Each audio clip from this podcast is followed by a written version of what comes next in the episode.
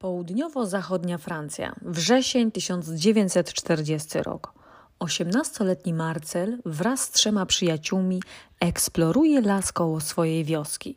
Ludzie mówią, że w tych lasach znajduje się tajemne przejście, które prowadzi do pobliskiego zamku. Czwórka nastolatków dostrzega mały otwór w ziemi.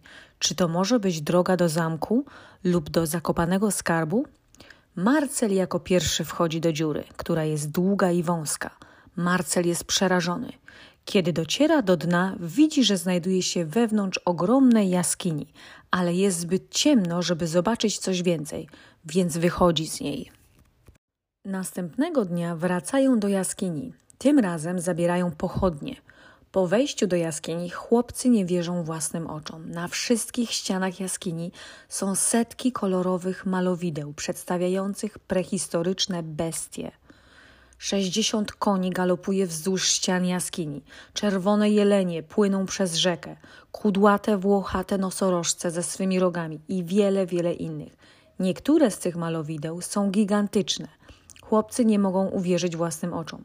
Zapewne to, co odkryli, jest o wiele, wiele bardziej interesujące niż jakiś stary zamek. Dziś naukowcy wiedzą, że te ściany jaskini w miejscowości Lascaux zostały namalowane przez ludzi żyjących siedemnaście tysięcy lat temu. Artyści ci żyli w bardzo zimnym okresie historii Ziemi, zwanej epoką lodowcową. Podczas epoki lodowcowej wielkie połacie lodu, tak zwane lądolody, pokrywały większą część Europy, Azji i Ameryki Północnej. Epoka lodowcowa była z pewnością trudnym i niebezpiecznym okresem dla życia. Ówcześni ludzie żyli w jaskiniach, aby się ogrzać. Zwierzęta, takie jak niedźwiedzie, lwy, hieny, również mieszkały w jaskiniach, więc na pewno szukanie domu było śmiertelnie niebezpieczne. Szanse ludzi na przeżycie zależały od ich zdolności adaptacji, czyli nauczenia się, jak przetrwać w świecie drapieżników i zimnej pogody. Kiedy i jak zatem powstała epoka lodowcowa? Przyjrzyjmy się historii geologicznej Ziemi.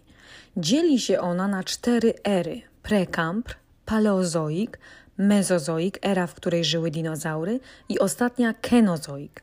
Kenozoik, czyli era kenozoiczna, dzieli się na dwa okresy: trzeciorzęd, w okresie tym podzieliły się kontynenty, i czwartorzęd, okres, w którym my żyjemy. Ale czwartorzęd z kolei jeszcze jest podzielony, dzieli się na dwie epoki: pleistocen, w którym miała miejsce epoka lodowcowa, i heliocen, epoka polodowcowa, w której pojawili się współcześni ludzie. Czyli heliocen to epoka obecna, rozpoczęła się po zakończeniu epoki lodowcowej. W epoce lodowcowej większość półkuli północnej była pokryta lodem, między innymi prawie cała Polska była pokryta. Na przełomie czwartorzędu i trzeciorzędu klimat tak się oziębił, że powstały lodowce, które pokryły bardzo dużą część lądu. Lodowce tworzyły się tam, gdzie było dużo śniegu i gdzie pogoda była tak zimna, że śnieg nie topniał. A kiedy śnieg się nie topi, a na wierzch spadają nowe warstwy śniegu, to zbija się to w jedną całość. Z czasem warstwy stają się twarde i zamieniają w lód. Jeśli pogoda pozostaje zimna i śnieg nadal pada, tworzy się więcej lodu i powstaje lodowiec. W miarę jak lodowiec rośnie, przemieszcza się, a pokrywa lodowa rozprzestrzenia się na coraz większą przestrzeń. Ale zanim nastąpiła epoka lodowcowa, na Ziemi było gorąco. pięćdziesiąt milionów lat temu, kiedy mniej więcej zaczęła się nasza era kenozoiczna, Ziemia była znacznie cieplejsza i bardziej wilgotna niż teraz. Wielkie lasy rosły na Antarktydzie, zaś pustynia Sahara w Afryce była tropikalną dżunglą.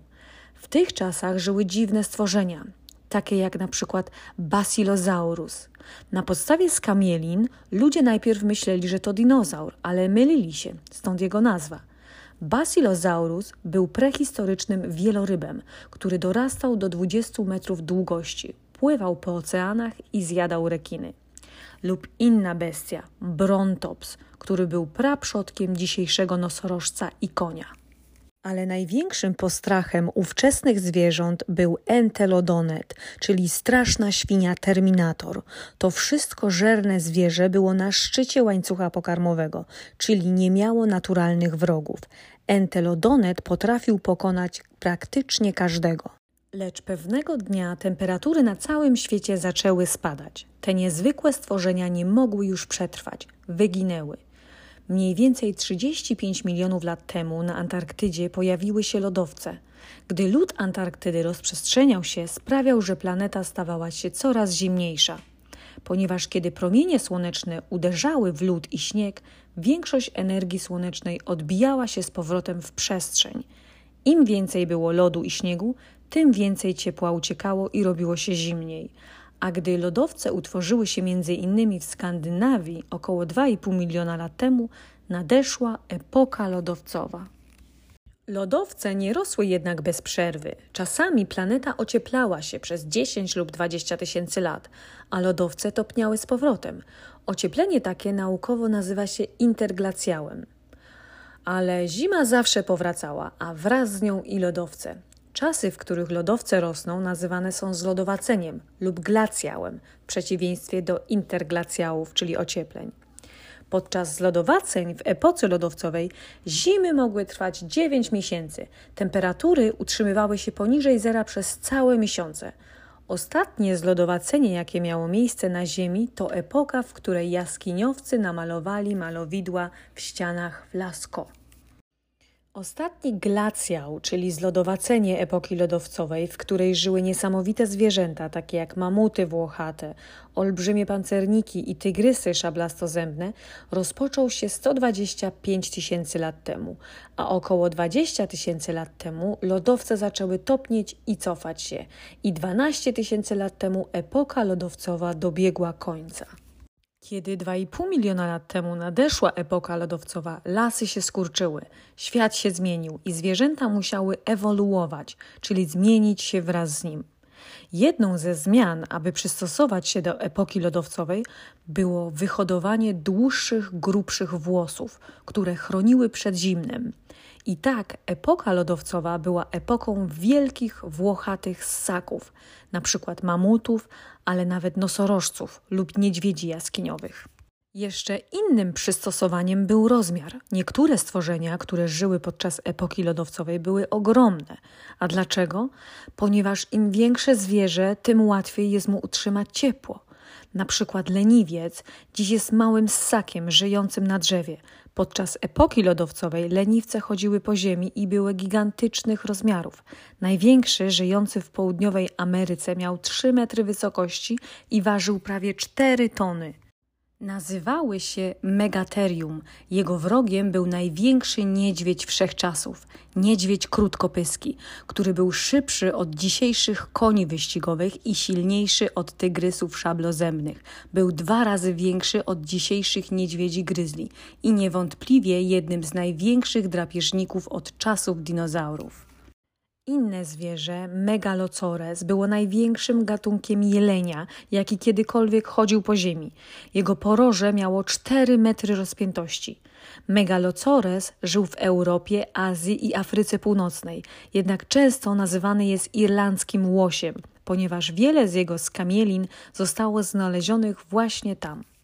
Ten jeleń olbrzymi widnieje często na malowidłach w jaskiniach, więc zapewne współczesny człowiek często się z nim spotykał. W epoce lodowcowej żyły również olbrzymie pancerniki, niedźwiedzie i koty. Oczywiście najbardziej znanym kotem był tygrys szablozębny, czyli Smilodon. Był on dużo większy niż współczesne lwy i tygrysy. Posiadał ponad dwudziestocentymetrowe kły, dzięki którym polował na swoje ofiary, takie jak bizony i mamuty. Ale gdyby czasem kły się złamały, to Smilodon zdychał z głodu. Mamut włochaty jest prawdopodobnie najbardziej znanym stworzeniem epoki lodowcowej. Był wielkości współczesnego słonia afrykańskiego, ale w przeciwieństwie do słonia ciało mamuta było pokryte kudłatymi włosami, dzięki którym było mu ciepło. Mamut był ulubionym pożywieniem naszych przodków. Inne wielkie zwierzę to Elasmotherium, znany również jako nosorożec olbrzymi. Żył na terenie dzisiejszej Rosji i Ukrainy. Nazywany jest również gigantycznym syberyjskim jednorożcem z powodu jego pojedynczego, ogromnego rogu. W przeciwieństwie do innych gatunków nosorożców, róg jego wyrastał ze środka czaszki, a nie z pyska. Miał też dłuższe nogi niż inne nosorożce i galopował jak koń. Podczas epoki lodowcowej nie tylko rozmiary zwierząt dziwiły, ale i miejsce, gdzie żyły. I tak lwy i gepardy zamieszkiwały zarówno Europę, jak i Amerykę. Wielbłądy na przykład żyły w Kanadzie.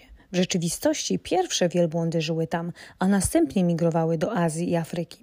Hipopotamy żyły w Anglii, nosorożce włochate i słonie przemierzały Europę, tak samo jak hieny jaskiniowe, które były dwa razy cięższe niż ich dzisiejsze afrykańskie kuzynki. A kiedy skończyła się epoka lodowcowa i dlaczego wszystkie te zwierzęta wyginęły? Około dwadzieścia tysięcy lat temu epoka lodowcowa weszła w okres interglacjalny, czyli okres cofania lodowca. Planeta ociepliła się i lodowce zaczęły się topić. Lasy zaczęły odrastać. Tak jak podczas wcześniejszych okresów, zwierzęta przenosiły się tam, gdzie było ich pożywienie. Ale potem nadszedł nagły okres zlodowacenia. Przez ponad tysiąc lat planeta została zakuta w głębokim mrozie.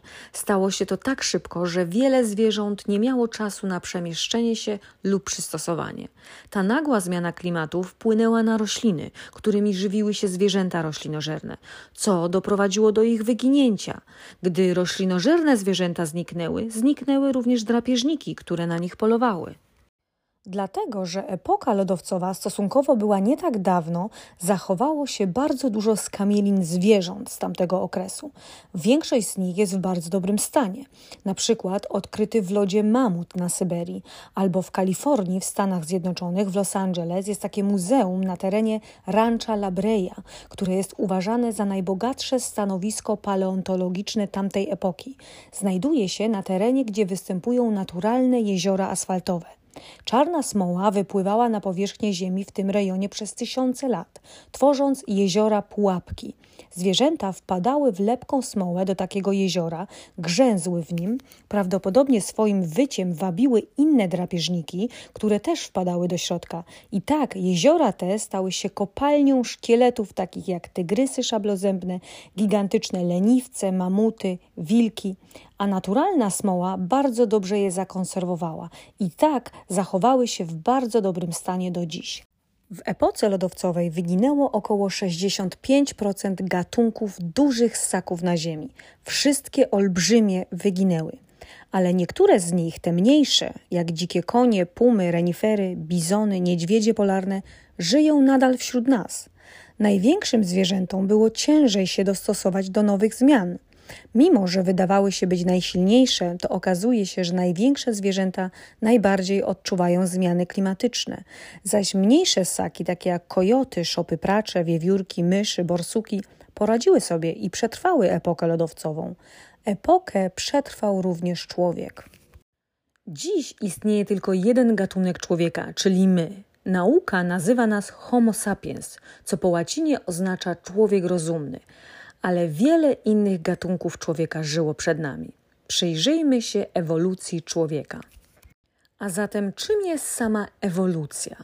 Po pierwsze, środowisko i klimat cały czas się zmienia i każdy organizm przystosowuje się do środowiska, w którym żyje, zmieniając się trochę. Zmiany te są niewidoczne, ale w każdym kolejnym pokoleniu dochodzi do nowych zmian, czyli mutacji D N A, czyli kodu genetycznego każdego żywego organizmu. I tak większość stworzeń się zmienia i bardziej dopasowuje, a z czasem może dojść do powstania nowego gatunku na przestrzeni tysięcy i milionów lat. Przykładem może być niedźwiedź polarny, który wyewoluował z niedźwiedzia brunatnego. Podczas ocieplenia klimatu niedźwiedź brunatny rozprzestrzenił się na tereny arktyczne, a po ochłodzeniu klimatu musiał dopasować się do środowiska. W następnych pokoleniach urodziły się białe niedźwiedzie, które okazały się idealne w warunkach arktycznych, gdyż mogły się wtopić w otoczenie i lepiej polować. Ten gen okazał się dobry, więc został przekazany dalej. I tak w kolejnych pokoleniach było coraz więcej białych niedźwiedzi, które z latami wyodrębniły nowy gatunek – niedźwiedzia polarnego. Klimat ma też to do siebie, że cały czas się zmienia. Na przykład mamuty, które pojawiły się na Ziemi podczas zimnego okresu epoki lodowcowej, perfekcyjnie się do tego klimatu dopasowały. Ale gdy kolejna zmiana klimatu była zbyt szybka, nie poradziły sobie i wyginęły. Podsumowując, ewolucja to przetrwanie gatunku, ponieważ zmiany nigdy nie ustają i aby gatunek przetrwał, musi się ciągle dopasowywać. A jak było z człowiekiem? Przede wszystkim człowiek nie ewoluował od małp. Tylko dzisiejszy człowiek i małpy posiadają wspólnego przodka. To zasadnicza różnica. Ci wspólni przodkowie rozdzielili się około dziesięć milionów lat temu i ewolucja pchnęła ich w dwie różne strony. Przodkowie ci żyli w Afryce, jak wszyscy praludzie. Najstarszym przedstawicielem uformowanego już gatunku praczłowieka były astrolopiteki. Był to gatunek przejściowy, z którego ewoluowały wszystkie późniejsze gatunki człowieka, czyli homo. Homo z języka łacińskiego to człowiek. Astrolopiteki były podobne do dzisiejszych szympansów, z zasadniczą różnicą. Chodziły na dwóch nogach, a ich ramiona były długie, więc prawdopodobnie wciąż czasami wspinały się na drzewa. Najstarszy znaleziony astrolopitek to Lucy. Była dwunożną istotą, która miała około jeden metr wysokości i ważyła około trzydzieści kilogramów i była dziewczyną. A pierwszym gatunkiem już człowieka był Homo habilis, czyli po łacinie człowiek użyteczny. Wyewoluował na początku epoki lodowcowej, około dwa i pół miliona lat temu. Potrafił wykonywać proste narzędzia kamienne i jako pierwszy jadł mięso. Homo habilis został odkryty w Afryce i żył między dwa i pół miliona a milion lat temu. Następnym przedstawicielem ludzi był już człowiek, czyli homo. Homo erectus, co oznacza człowieka wyprostowanego. Jak sama nazwa mówi, był wyprostowany i przypominał już dzisiejszego człowieka. Homo erectus jako pierwsi umieli rozpalać ogień. Żyli w małych grupach i potrafili opiekować się chorymi i starszymi. Homo erectus żył początkowo w Afryce i rozprzestrzenił się później na tereny Azji. Część naukowców uważa, że Homo sapiens, czyli współcześni ludzie, wyewoluowali właśnie z Homo erectus, który jest naszym praprzodkiem w prostej linii. Kolejnym przedstawicielem Homo był Homo heidelbergensis, znaleziony niedaleko Heidelbergu w Niemczech. Człowiek z Heidelbergu potrafił budować proste schronienia ze skał i drewna. Byli pierwsimi, którzy przenieśli się z Afryki do Europy. Przeszli do Europy około czterysta tysięcy lat temu. W Europie człowiek z Heidelbergu ewoluował do neandertalczyków, a ci, którzy pozostali w Afryce, ewoluowali we współczesnych ludzi około dwieście tysięcy lat temu, czyli do Homo sapiens. Neandertalczycy, czyli Homo neandertalensis, to najbliżej nas żyjący przodek, który żył podczas epoki lodowcowej, równolegle z Homo sapiens. Neandertalczycy wyglądali nieco inaczej niż my. Byli niżsi, krępej budowy ciała, czyli grubsi i silniejsi. Czubki ich głów były bardziej płaskie, a ich czoła były węższe od naszych, nachylone do tyłu, z których wystawały wielkie brwi. Neandertalczycy wyewoluowali w Europie około czterysta tysięcy lat temu. Neandertalczycy byli pierwszymi ludźmi, którzy nosili ubrania. Aby przetrwać, przykrywali się skórami zwierząt. Aby ogrzać, budowali ogniska w jaskiniach i obozach, w których mieszkali. By przetrwać, potrzebowali diety bogatej w tłuszcz. Neandertalczycy musieli jeść mięso i to w dużych ilościach. I niektórzy naukowcy wierzą, że potrafili mówić, a do niedawna uważano, że tylko współcześni to potrafią. Przez wiele tysięcy lat ludzie ci polowali na wielkie ssaki z epoki lodowcowej, ale najpierw musieli nauczyć się produkować broń. Neandertalczycy robili prymitywne bronie, takie jak drewniane kije i włócznie. Podgrzewali nawet korę niektórych drzew, aby zrobić klej do mocowania.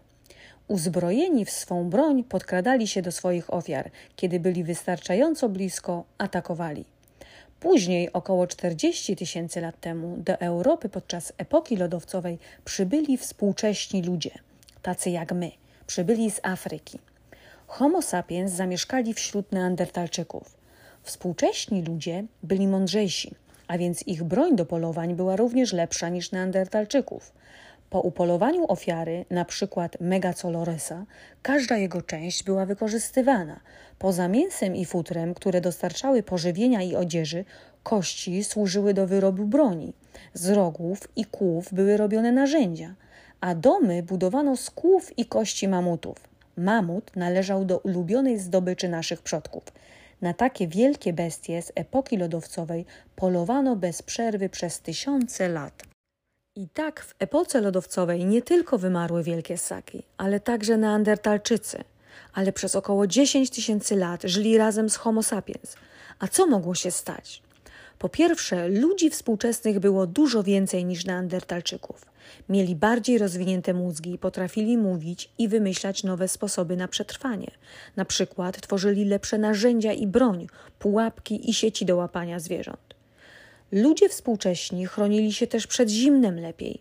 Cieplejsze ubrania i lepsze narzędzia pomogły Homo sapiens przemieszczać się do zimniejszych miejsc. Wkrótce przenieśli się na każdy kontynent. Neandertalczycy, mniej zdolni od swoich kuzynów, czyli nas, żyli na coraz mniejszych obszarach, aż w końcu wymarli. Jest też jeszcze inna hipoteza na temat tego, jak neandertalczycy zniknęli. Niektórzy naukowcy uważają, że mogli oni łączyć się z ludźmi współczesnymi. Ich dzieci byłyby kombinacją dwóch gatunków. Kiedy potomstwo dorastało i łączyło się z innymi współczesnymi Homo sapiens, ich dzieci miałyby już coraz mniej neandertalskiej krwi w sobie. Ostatecznie po tysiącach lat nikt nie wyglądałby już jak neandertalczyk. Jeśli to prawda, oznacza to, że nawet dzisiaj ludzie byliby trochę neandertalczykami. I badania pokazują, że tak właśnie jest. W Europie, gdzie neandertalczycy i współcześni żyli razem przez dziesięć tysięcy lat, niektórzy ludzie mają nawet pięć procent genów neandertalczyków. Więc może neandertalczycy nie zniknęli całkowicie, może stali się częścią nas? Na to pytanie nie ma jednoznacznej odpowiedzi, ale naukowcy twierdzą, że to neandertalczykom zawdzięczamy niebieskie oczy, jasną skórę i blond włosy. Wiemy, że coś jeszcze odróżniało współczesnych Homo sapiens od neandertalczyków. Coś innego niż większa inteligencja. Ówcześni Homo sapiens tworzyli sztukę. Rzeźbili zwierzęta w ścianach skalnych, grawerowali swoje narzędzia i broń. Z zębów zwierząt i muszelek robili biżuterię. Figurki i flety były rzeźbione z kości. Są to pierwsze dzieła sztuki na świecie. Najbardziej znaną sztukę prehistoryczną można znaleźć na ścianach jaskiń. Pierwsze odkryte jaskinie w Lascaux we Francji posiadają malowidła datowane na siedemnaście tysięcy lat. Ale później odkryto również we Francji jeszcze większe i drugie tyle starsze jaskinie w Chauvet. Zaś w Wiedniu w Muzeum Historii Sztuki Naturalnej można podziwiać figurkę kobiety wyrzeźbioną z kamienia, którą nazwano Wenus z Willendorfu. Archeolodzy datują powstanie jej na trzydzieści tysięcy lat temu. I tak ludzie żyjący w epoce lodowcowej pozostawili piękne malowidła ścienne i narzędzia, ale ich sposób życia wkrótce miał się zmienić. Około dziesięć tysięcy lat temu życie na Ziemi staje się łatwiejsze. Lądolody zaczynają się cofać i topić. Od teraz będzie coraz cieplej. Ale gdyby nie epoka lodowcowa i zlodowacenia, które zaczęły powstawać dwa i pół miliona lat temu, nie byłoby dzisiejszego świata, jaki znamy. Gdy lodowce przepychały się przez wielkie góry, rzeźbiły doliny w kształcie litery U, otoczone stromymi klifami. Kiedy lód się topił, doliny wypełniły się wodą, tworząc wielkie fiordy u wybrzeży Skandynawii. Lodowce rzeźbiły teren pod sobą, potrafiły przesunąć nawet niektóre z wielkich rzek. Ostatnie zlodowacenie na Ziemi, czyli glacjał, osiągnął swój szczyt osiemnaście tysięcy lat temu. W Europie pokrywy lodowe dosięgły Norwegię, Szwecję, Finlandię, Wielką Brytanię, Niemcy i Polskę. Lód pokrywał większą część północnej Rosji. Taka ilość lodu miała ogromny wpływ na powierzchnię Ziemi. Lód był tak ciężki, że wykopał głębokie rowy w ziemi pod nim. Kiedy lodowce w końcu się wycofały, zostawiły po sobie wielkie dziury. Topniejące lodowce wypełniły te dziury wodą, tworząc ogromne jeziora i morza. I tak Morze Bałtyckie powstało, gdy cofał się lądolód, tak samo jak kraina Wielkich Jezior Mazurskich. Często lodowce jak rosły, to ciągnęły za sobą wielkie głazy, które gdy lodowce stawały się coraz mniejsze i topniały, pozostawiały tam, gdzie zostały dopchane. Istnieje wiele takich głazów polodowcowych w Polsce. Kształt kontynentów na Ziemi również zmienił się podczas epoki lodowcowej. Z tak dużą ilością wody na planecie zamrożonej w lodowcach było mniej wody w oceanach. Oznaczało to, że wysokość oceanów, czyli poziom morza, drastycznie się obniżył o prawie sto dwadzieścia metrów. W ostatnim zlodowaceniu Wielka Brytania i Irlandia nie były wyspami, były połączone z Europą lądem, tak samo jak Japonia była częścią kontynentu Azji. Dziś Rosja i Alaska są oddzielone wąskim kawałkiem morza zwanym Cieśniną Beringa, ale podczas epoki lodowcowej te dwa kontynenty były połączone mostem lądowym. I tak mamuty włochate i ludzie przeszli tym mostem z Azji do Ameryki Północnej, a dwa tysiące lat później rdzenni Amerykanie, czyli Indianie, rozprzestrzenili się po całym kontynencie. A co spowodowało, że planeta tak się ochłodziła? To nie jest pewne, ale prawdopodobnie była to kombinacja różnych wydarzeń. Jednym z nich mogło być to, że Ziemia okrążała Słońce po innej orbicie. Ziemia co roku okrąża Słońce po pełnej orbicie, ale nie podróżuje na dokładnie tej samej orbicie rok po roku. Co roku trochę się różni. I tak orbita Ziemi mogła być znacznie oddalona od Słońca. Z tego powodu promienie słoneczne docierające na Ziemi były pewnie słabsze i robiło się chłodniej i zaczęły rosnąć lodowce. A może ruch kontynentów wywołał epokę lodowcową lub jej pomógł? Kontynenty się przemieszczają. Powierzchnia Ziemi składa się z różnych części, czyli płyt tektonicznych.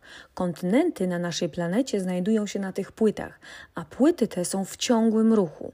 trzysta milionów lat temu wszystkie kontynenty połączyły się w jeden superkontynent, zwany Pangea. W ciągu kolejnych milionów lat Pangea rozdzieliła się na kontynenty, które znamy dziś. Ruch kontynentów trwa powoli do dziś. Najszybciej poruszająca się płyta przesuwa się o osiem centymetrów rocznie. I tak na przykład dzisiejsze góry Himalaje narodziły się, gdy płyta tektoniczna Indii zderzyła się z płytą Azji pięćdziesiąt milionów lat temu. Od tego czasu rosną i są coraz wyższe. Nie ma jednoznacznej odpowiedzi na to, co spowodowało ostatnią epokę lodowcową, ale naukowcy odkryli, że inne epoki lodowcowe miały również miejsce. Jedna na przykład na długo przed pojawieniem się dinozaurów. Nasza Ziemia ma cztery i pół miliarda lat i teraz wyobraźmy sobie, że to będzie jedna doba, która ma dwadzieścia cztery godziny. Jeśli istnienie Ziemi zacznie się o północy, to pierwsze rośliny pojawią się dopiero około dwudziestej pierwszej trzydzieści. Od dwudziestej drugiej trzydzieści do dwudziestej trzeciej trzydzieści dinozaury będą chodzić po Ziemi, a ostatnia epoka lodowcowa zacznie się o dwudziestej trzeciej pięćdziesiąt osiem, zaś współcześni ludzie wyewoluują dokładnie o północy. I to na tyle. Podróż w głąb epoki lodowcowej dobiegła końca, ale odcinek ten nie powstałby, gdyby nie pomoc i inspiracja pewnego młodego odkrywcy, mojego siostrzeńca Artura.